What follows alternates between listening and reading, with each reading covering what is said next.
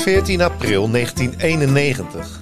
In het holst van de nacht worden de bewakers van het Van Gogh Museum in Amsterdam bruut overvallen door twee gemaskerde mannen. De indringers halen 20 meesterwerken van de muur en vluchten met de buit. Het is de grootste kunstroof in Nederland tot dan toe. Hoe was het mogelijk dat zoveel Van Gogh zonder problemen gestolen werden uit Nederlands best beveiligde museum? En hoe kwam de politie uiteindelijk toch op het spoor van de kunstrovers? Dit is Kunstmafia, een podcast over roof, vervalsing en zwendel in de internationale kunst- en antiekwereld. Door Rick Bouwman en Robert Tettero. Deze keer in Kunstmafia, zaak 2. Roy Peters en de 20 gestolen Van Goghs. Roy Peters. Wie is Roy Peters? Nou Roy Peters is uh, bewaker geweest. En we gaan dus even terug naar 1989 volgens mij al. eh, Als hij als uh, bewaker voor de VNV, op dat moment een hele grote beveiligingsorganisatie in, in Noord-Holland. Um, en daar werkt hij voor. En nou, dat komt dus bij allerlei verschillende te beveiligen objecten en gebouwen terecht. Waaronder het Van Gogh Museum. En daar zit een van zijn maatjes, zal ik het maar noemen. Uh, Robbie heet hij. En nou ja, dan lopen ze samen wel eens door uh, dat museum heen, s'nachts. En dan uh, zegt uh, Roy van, het zou wel mooi zijn hè, als je zo'n ding boven de keukentafel hebt hangen. Heb je toch wel mooi een paar miljoen aan de muur. En dat klopt ook wel, want rond die tijd wordt, nou, worden er een aantal van Goghs afgehamerd voor de grote veilinghuizen internationaal. En, en een van die stukken brengt maar liefst 160 miljoen gulden op. Nou ja, guldens, 91, we zitten nog in het guldentijdperk. En uh, nou ja, samen komen ze een beetje op dat plan. En al grapjes makend blijven Roy Peter informatie vragen aan Robbie. Ja, en uh, samen gaan ze dus uh, twee jaar later ja, gaan ze dus bekijken van kunnen we het ook waarmaken? waar we het over gehad hebben in 89. Zij verzamelen wat mensen om zich heen. Ja, op een of andere manier hebben ze, nou ja, waarschijnlijk in het nachtleven in de cafeetjes van Amsterdam wel uh, eens wat mensen gevonden die uh, ook wel plannen hebben om wat sneller rijk te worden dan hun gewone baan. Maar een van die mannen is iemand met de bijnaam Kalla. Die blijkt op dat moment in de gevangenis te zitten en sturen een brief. Want dat ging nog in die tijd zo. Even voor de jongere luisteraars. Geen mail, geen WhatsApp, geen telefoon zelfs. gewoon een telefoon met een draad en een draaischijf. Dus uh, ja, ze hebben een brief gestuurd en krijgen inderdaad een antwoord uh, live. Uh, meneer Kalla komt even niet terug van proefverlof en blijft gelijk bij. Dus hij is waarschijnlijk heel enthousiast. En later komt hij met ene Roberto, dat is zeg maar een buddy, een vriend ook van hem. En nou, dan make them four. Dus dan zijn ze met z'n vieren. Ja, ze gaan dus met z'n vier aan de slag om, om te kijken wat de mogelijkheden zijn in het Van Gogh Museum. Thuis bij uh, Roy Peters uh, ja, hebben ze een soort whiteboard uh, om, om alles goed uit, te, uit te vogelen. Zo'n mooi bord met allemaal van die touwtjes en pick-ups en foto's. Ja, ja precies zoals op ja. een politiebureau ook hangt. Dat werkt goed. Alleen zij gebruikten deze ook. En ze hebben op die manier eigenlijk het hele plan van tevoren goed doordacht en uitgeschreven. En ze zijn ook dus uh, dagenlang al, uh, voordat ze de overval gingen plegen, uh, zijn ze al rondom en in het museum wezen kijken. Ja, en ehm, dat doen ze eigenlijk gewoon door een kaartje te kopen. Althans, degene die, die gewoon zo naar binnen moeten. En uiteindelijk, ik meen dat het op zaterdag, op zondag was. Dus op een zaterdag kopen ze een kaartje en dan blijft dus een van de mannen achter, Kalla. Ja. En die verstoppen ze ergens. Ja, die verstoppen ze ergens. Maar uh, ze hadden op die, die donderdag daarvoor hadden ze ook nog even rondgelopen s s'nachts. En toen hadden ze het uh, alarm ook uitgezet. Om te kijken van ja, zou ons, ja, de VNV, zouden die direct reageren? Nou, die, die Robbie had dat wel vaker gedaan, bleek achteraf. Want hij, ehm, kijk, dit was het best beveiligde museum uh, van Nederland op dat moment. Van Gogh Museum, uh, helemaal nieuw. En uh, nou ja, daar keken alle andere musea naar die kunstschatten bewaarden. Stilalarm, speciaal beveiligde ruiten, camera's enzovoort. Maar ja, weet je, je kunt zo goed beveiligen als je wil, totdat er een keer iets fout gaat. Dan kom je erachter dat er misschien nog wat gaten in zitten. Roy had dat al heel snel gezien, want die had al eens eerder gezegd: wie bewaakt de bewakers? En Robbie was natuurlijk een van de bewakers. En die moest nog wel eens even wat uit zijn uh, auto pakken. Of een kroketje uit de muur trekken. En dan zette hij even het alarm uit s'nachts, zodat hij naar buiten kon. Ja, ik denk dat hij dat natuurlijk al deed om te testen. Om te zien of er een reactie kwam van de VNV. Ja, en dat hebben ze dus die donderdagavond, uh, donderdagnacht, voor, uh, voordat ze daadwerkelijk van plan waren iets te gaan doen, hebben ze dat uitgeprobeerd. Een hele nacht zelfs. En er werd niet op gereageerd. Dus ja, dat, toen dachten ze van nou, dat is bingo. Wij kunnen die zaterdag van, van start gaan. Maar Robbie was natuurlijk een van de twee bewakers. En Roy Peters was inmiddels niet meer werkzaam bij VNV. dus er moest wel iemand gevonden worden, want ze waren altijd met tweeën. Ze moest wel iemand vinden die, ja, die niet te veel zou tegensputteren. Ja, maar die ook niet erbij zat. Ja, dat klopt. En ze hadden een oudere collega, een wat oudere man. Daar is verder weinig over bekend. Maar goed, ja, die zat al tegen zijn pensioen aan. Die dacht, het zal mijn tijd wel uitduren. En die was ook, had al regelmatig gezegd, denk maar niet dat ik de held uithang. Dus ze hadden wel zo'n gevoel van, dat is wel een goeie. Maar er was nog iets wat hij had had nog wel een flinke auto. Ja, hij, had, hij, had, inderdaad een uh, hele mooie auto. Uh, althans, een Volkswagen Passat. Hij was in ieder geval heel groot. En dat vonden ze ook wel aantrekkelijk. En daar zullen we later nog wel op terugkomen. Wat daar uh, mee aan, aan de hand was. Ja, inderdaad. en nou ja, goed, dan is het dus de avond geworden. De mensen verlaten het museum. En zoals we net eerder zeiden, Calla zit dus ergens in een, in een soort fotofilmkamer verborgen. Nou, die had natuurlijk de beveiliging al lang gezien dat dat een plek was waar niemand ging kijken en zij zeker niet. Ja, en dan, eh, dan wordt het nacht, het wordt 1, 2 en dan om 3 uur, is de afspraak. Dan uh, gaat Kalla naar de dienstingang, want daar hangt geen camera, om uh, iemand binnen te laten. Alvorens hij dat wil doen, moet hij natuurlijk wel zorgen dat het alarm uit, uitgezet zou worden.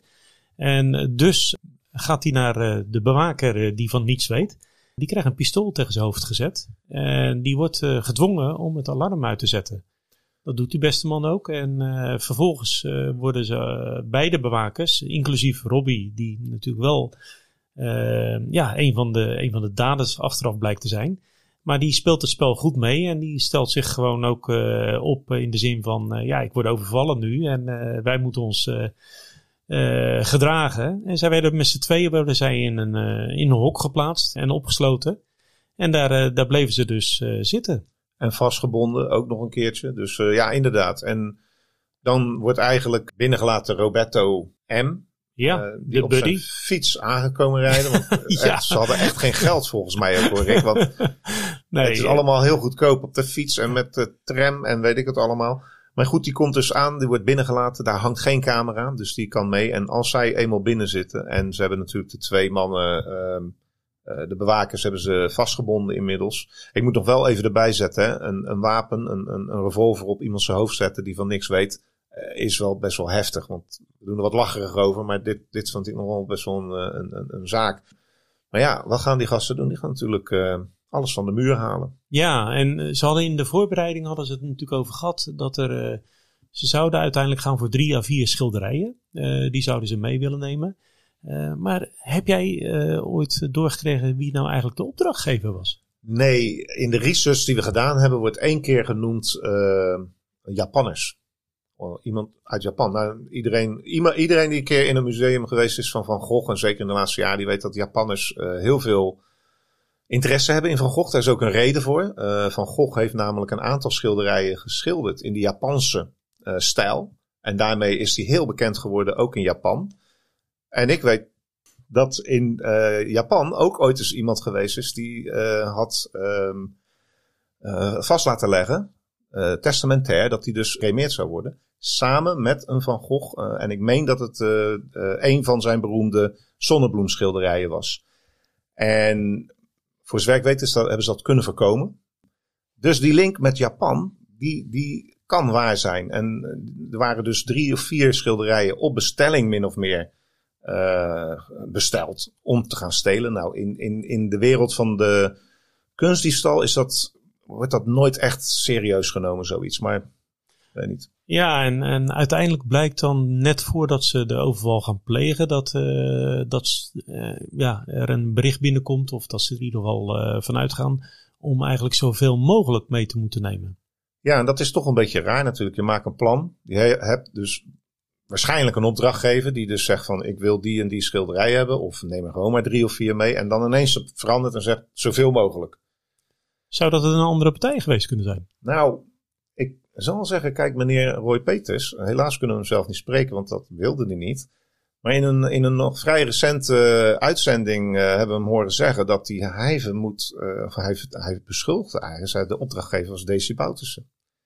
Uit Suriname. En dan vragen we waarom. Nou ja, dat weet ik ook niet waarom. Uh, maar wat ik wel kan zeggen is dat in de, in de misdaad, misdadigers, echte grote criminelen, die willen nog wel eens kunst op bestelling laten stelen. Dat is, zijn ook een aantal voorbeelden van. Gaan we nog zeker een keer op terugkomen in toekomstige uitzendingen. Die dat eigenlijk als een soort van, hoe noem je dat? Een, um, wisselgeld. Wisselgeld. Dus zij worden opgepakt, ze worden veroordeeld. En dan zeggen ze ineens, maar ik heb nog een paar schilderijen van Van Gogh. En dan hopen ze strafvermindering te krijgen. Is ook gebeurd in het verleden. Gaat nu niet meer gebeuren.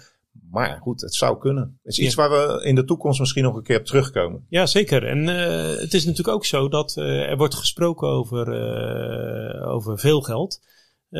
Maar de, de overvallers en, en de medestanders, die zouden natuurlijk ook wel iets willen ontvangen daarvan. Heb je daar iets van meegekregen? Nou, ik heb alleen meegekregen dat zij dus 1 miljoen per persoon betaald zouden krijgen. Uh, en dat is zeg maar, neem ik aan dan van de Japanners of de opdrachtgever die dat toen gezegd heeft. Nou, 1 miljoen gulden uh, in die tijd, een hoop geld. Er is ook uh, gesprake geweest van, en dat is Roy Peters, van 5 miljoen gulden per man. En dat was zoveel mogelijk schilderijen meenemen. Nou goed, dat hebben ze gedaan. Ze waren hard bezig, maar ze waren niet zo kunstzinnig bezig. Want een aantal schilderijen hebben ze gewoon uit de lijst gesneden. En nou ja, dat weet iedereen wel. Dan word je een stuk minder waard van. Toch? Ja, en uh, ze hebben uiteindelijk daar dan ook een uh, ruim een uur rondgelopen met z'n tweeën. Dus Calla en Roberto. Ze hebben twintig schilderijen uiteindelijk van de muur afgehaald. Een aantal uitgesneden, zoals je zei. En een aantal uh, kleinere schilderijen ingepakt. En die hebben ze in een paar nylon sporttassen. En, uh, en oh, zelfs voor kostuumkleding, ja. tassen, zeg maar. Daar hebben ze ze in verstopt. En vervolgens werden die schilderijen uh, ja, naar een auto gebracht. En volgens mij ja. hebben we die auto al eerder benoemd. Die de auto hebben inderdaad eerder benoemd. En, en, ik kan één ding zeggen. Kijk, ze hadden geen witte handschoenen aan. Dus ik kijk als naar een kunstprogramma, dan uh, trekken die mensen een witte handschoen uit. Dit ging echt met grof en bruut geweld. dus die schil, een aantal van de schilderijen zijn echt zwaar beschadigd. En, uh, ja, en dan in de auto twee tassen achterin gegooid. Roberto M. fietst vanaf daar, ja, ik denk naar huis of naar de, naar de kroeg. Uh, weet ik niet. Heb uh, op dat moment geen geld meegekregen. En Kalla springt in de Volkswagen. Ja, en dat, dat is dus die de Volkswagen wagen, ja. van de bewaker die nergens wat van af weet. Die gewoon uh, ja, onschuldig was. Uh, maar, maar zijn wagen wordt dus ook meegenomen ja. en gestolen. Heeft zijn sleuteltjes in moeten leveren. In ja, precies. En uh, ze zijn dus daarmee weggereden. Maar wat gebeurt er nog geen half uur later? Nou ja, kijk, dit, dit klinkt allemaal als een plan wat goed loopt. Roy Peters overigens is er niet bij. Die heeft het wel allemaal bedacht. Uh, maar zelf is hij uh, op de achtergrond zit thuis, uh, naar zijn eigen woorden. Maar één iemand gaat eigenlijk ofwel zijn eigen plan trekken. Dat is de jonge bewaker, laat ik hem zo maar noemen, Robbie. En Robbie die probeert zichzelf ja, los te krijgen. En dat was niet echt het plan, want zoals we eerder verteld hebben, ze gingen van zaterdag op zondag, omdat zondag het museum later open gaat. Dus ze hadden meer tijd willen hebben. Alleen die Robbie, ja, die ligt natuurlijk een uur lang ook vastgebonden en na te denken. En uh, nou ja, die, die denkt, ik ga, ik ga toch uh, zorgen dat ik niet beschuldigd uh, kan worden. Ik ga door dat systeemplafond heen en heb een weggetje gevonden. Hij heeft natuurlijk al jaren werkt hij daar. Komt uit en dan waarschuwt hij de VNV. En dan zegt hij, um, ja, en zelfs de politie. En de politie, Heeft hij gewaarschuwd. Ja. En, en die vroegen vervolgens van... Uh, ja, met welke auto zijn ze weggegaan? En dan geeft hij het uh, kenteken van zijn collega. Zo ja. uit zijn hoofd. Is dat niet vreemd? Dat is, uh, nou... Ik vind het vreemd, maar de politie ook. Maar die zegt niks op dat moment. Die denkt, oké. Okay. ik weet mijn eigen kenteken niet eens. Nee, dus nou ja, laat staan van dus, mijn collega. Ja, hier gaat het, loopt een beetje mis allemaal. En eigenlijk ook te vroeg, want het is nog midden, het is ja, middernacht, het is heel vroeg in de ochtend. Het is ongeveer uh, vijf uur, ja. rond die tijd. En hebben ze dus een kenteken en een model. En dat gaat over de politieradio heen. En in de stad rijdt uh, iemand Kalla, met een uh, groene Volkswagen Passat. En, ja. en die wordt op een gegeven moment wordt die getraceerd bij het Amstelstation. De schilderijen zouden opgehaald worden daar eh, door een andere auto. Ja. Maar wat was er nou met die auto aan de hand? Nou, dat is een beetje raar. Kijk, hij komt aan en je, je zweet loopt natuurlijk eh, koud van je af als je met twintig schilderijen en je rijdt uit een eh, museum weg. Je weet wat je gedaan hebt. Eh, ga naar de afgesproken plek. Daar moet het gaan gebeuren en dan staat er niemand. Ja, dat is natuurlijk, daar word je nerveus van. Dan word je een beetje, eh, hoe moet je dat zeggen, paranoia misschien wel. Want dan elke beweging is, is er één. Ja, en hij wacht en hij wacht en hij wacht. Maar die wagen die komt dus nooit opdagen. Nee, en, en vervolgens komt er natuurlijk ineens een eh politietakelwagen komt de straat in gereden. En ja, Kalla wist natuurlijk niet dat die Robbie al eh, zich eh, vrijgemaakt had. En de politie al geïnformeerd had. En het kenteken doorgegeven had. Maar die ziet natuurlijk die politietakelwagen. En die, die, die ziet die, die, die, die chauffeur, die ziet die kijken. En Ja, we Die- weten die- wie dat is, Rick. Dit was Joop Moraal. Beter bekend als de man van 1 miljard. Nou ja, waarom? Daar ga ik, gaan we zo achter komen. Maar hij heeft, eh, dat is een politietakenwagen voor het wegslepen van auto's die fout geparkeerd staan. En op het moment dat hij dus eh, in de- zijn nachtdiensten aan het rijden is, hoort hij natuurlijk alles op dat, eh, in het laatste half uur van we zoeken een wagen. Dit is het kenteken. gestolen wagen met waarschijnlijk een buit aan boord. En hij dacht bij zichzelf, ehm, ah, ik weet wel waar gestolen wagens zijn. En dan rijdt naar die straat en een andere gracht. En dan denkt hij, nou ja, die zijn natuurlijk al lang Amsterdam uit. Weet je wat, ik ga lekker naar huis toe. Maar dan rijdt hij toch nog even aan de achterkant van het Amstelstation. Want daar staan nogal wat jatties, zoals hij het noemt. Hij zegt, oh ja, daar kom ik toch langs. En hij gaat kijken. Nou, en verrekt, hij ziet die, die wagen staan. Ja, en in die wagen zat nog steeds Kalla met, eh met zwetend voorhoofd. Want eh, ja, waar blijft die wagen toch? Want eh, daar hebben we het eh, volgens mij nog niet over gehad. Wat, we, eh, hij zat op een wagen te wachten. Nou ja, die wagen inderdaad, die, die komt dus niet opdagen. En waarom niet? Achteraf blijkt, zegt Roy Peters, had een klapband gekregen. We waren nog niet met een andere wagen gekomen. Ja, het is net een Ja. stripboek. Maar ja, die, ik bedoel, dan kom je dus ofwel met een andere wagen. Het blijft een vreemd verhaal. Maar ik denk dat we daar misschien nog op terug moeten komen. Want die wagen komt niet opdagen. En Roy Peters zit thuis. Ja, ik, ik, eh, ik weet het niet. ja, nou, daar komen we zeker nog op terug even zo dadelijk. Maar, want eh, ja, die, die, er zit er nog eentje in de auto nu te zweten. Daar moeten we het toch wel even over hebben nu. Want die Kalla, die, eh, die wordt helemaal gek nu. Ja. Want die ziet nu ook die takelwagen aankomen rijden. En die denkt van, wat is dit? Wat is dit? Ik, Ja, die ziet ik, hij- ik, ik moet hier weg. En, en dat, dat doet hij dus ook. Ja, hij springt ziet, uit hij de ziet auto. die chauffeur zelfs in, in, een, in een microfoon praten. Ja, dus ja, ja, ik moet weg hier. Maar kan je je voorstellen, er liggen twintig schilderijen achter hem. Van 1 miljard totaal. Er ligt een sporttas bij, met een paar kleine schilderijtjes. Van een stuk of 4, 5. Zou jij dat niet zo'n tasje Ja, meenemen kijk, als je dan je- toch fout wil zijn? Aanvankelijk maakte ze een grapje en zei: Zou dat niet mooi staan boven je keukentafel? Nou ja, ik denk het wel. Ik denk dat ik er toch eentje had meegenomen. En misschien dat ik hem nooit zou kunnen verkopen, had ik het toch wel lekker aan de muur gehad. Ja, want, eh, want hij stapt dus uit, maar zonder één schilderij. Hij laat alles liggen. Toch in paniek, zeg maar. En hij rent naar de, de eerste nachtbus die voorbij komt. Ja, Springt op de bus en eh, is verdwenen. is weg hè? Ja, en, en Joop Moraal, de chauffeur van de takelwagen van de politie, die zegt ook zelf van ik ben in de auto blijven zitten. En die wist niet eens dat die schilderijen in die auto lagen. Hij wist wel klopt. dat de auto goed was, dat dat eh, de juiste auto was. Maar eh, hij heeft pas later op het politiebureau, heeft hij met de politie heeft hij kunnen zien dat die schilderijen in die auto nog lagen. Ja, dat klopt inderdaad. Daar kwamen ze eruit. En, en nou goed, de politie neemt natuurlijk eh, de wagen in beslag. Die gaat kijken. Nou, dan vinden ze als eerste, of eigenlijk als enige volgens mij. Ik weet niet of ze vingerafdrukken hebben gevonden. Maar ze hebben wel een muts gevonden met een haar erin. Van een van de daders. Waarschijnlijk van Kalla. En dat nemen ze natuurlijk mee als bewijsmateriaal. Dan gaan ze kijken hoeveel schilderijen ze hebben. En inderdaad, later op de dag, in de middag, worden ze teruggebracht naar het museum. En eh, blijken ze allemaal teruggevonden te zijn. Inmiddels eh, is eh, volgens mij onze spin in het web.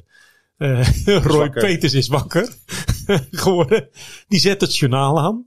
En eh, de BBC en de Duitse zender. Die publiceren allemaal op tv dat, eh, dat de schilderijen alweer terug Ja, zijn. dat, nou ja, dat klopt. En ik vind het ook heel bijzonder. Ik bedoel, wat mij een beetje eh, verbaast eigenlijk, is dat Kalla en Robbie Uh, de bewaker. Roberto. En Roberto op de fiets. De en terug met zijn mes die alles eruit gesneden heeft. Uh, hebben allemaal een hele duidelijke rol.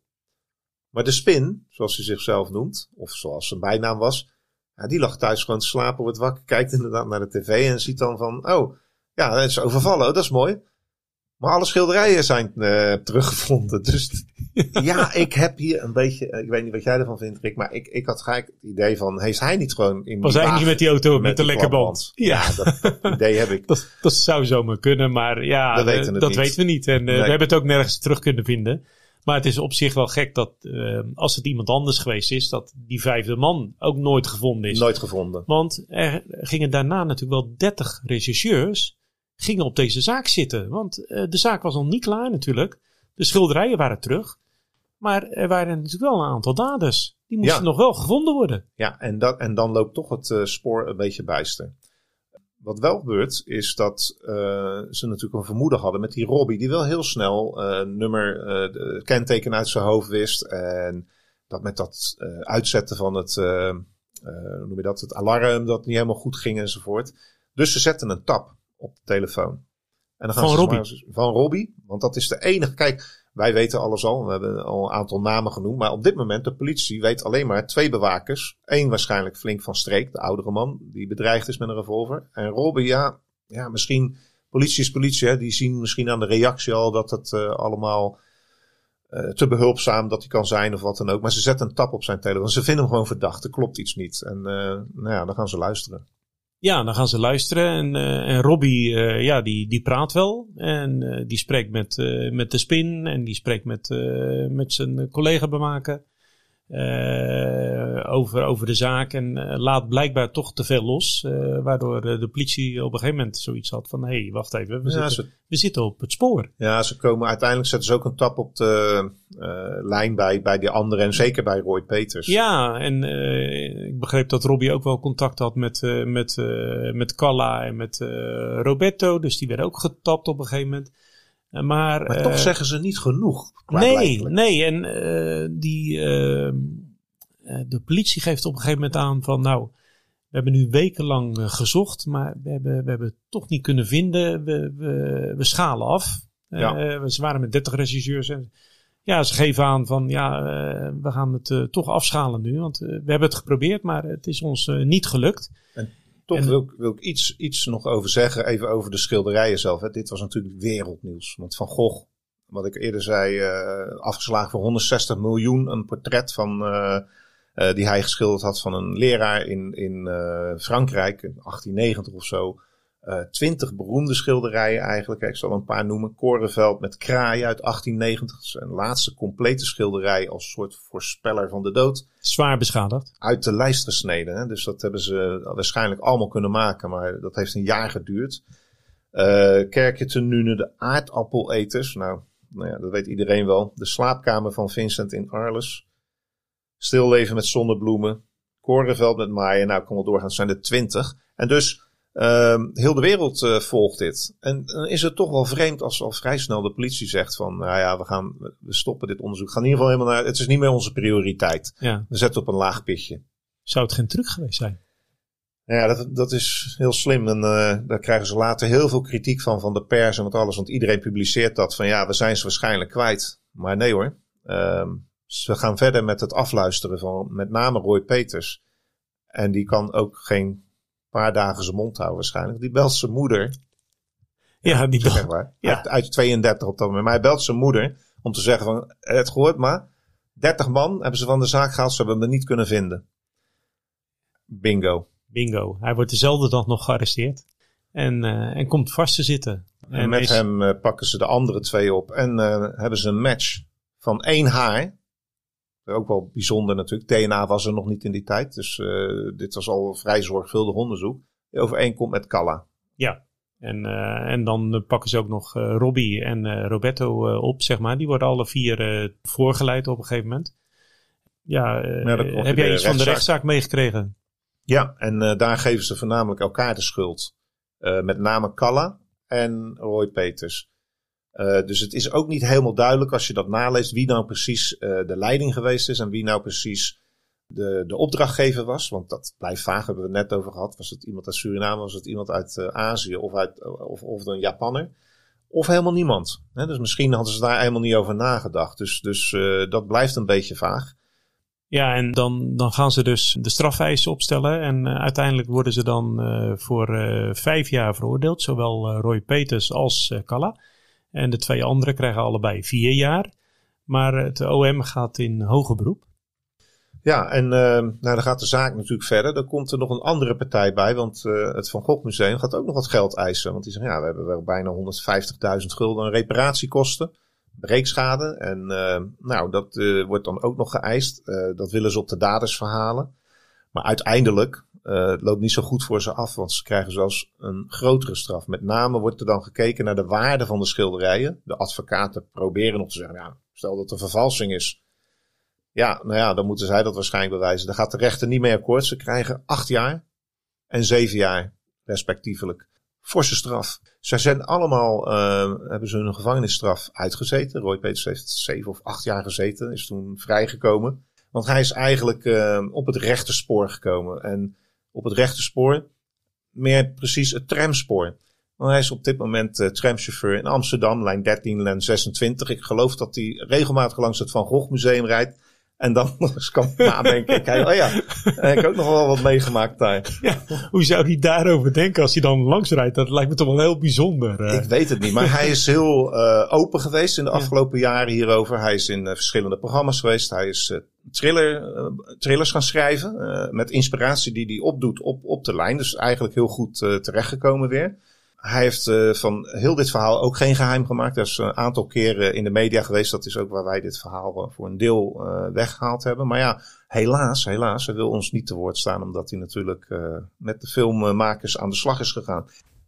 Luister jij graag naar Kunstmafia en wil je Rick en Robert ondersteunen? Ga dan, als je wat kan missen, naar fooiepot slash kunstmafia. En geef daar een digitale fooi. Dus fooiepot.com slash kunstmafia. Volgende keer in Kunstmafia, zaak 3. Han van Megeren en de vervalsingen van Johannes Vermeer.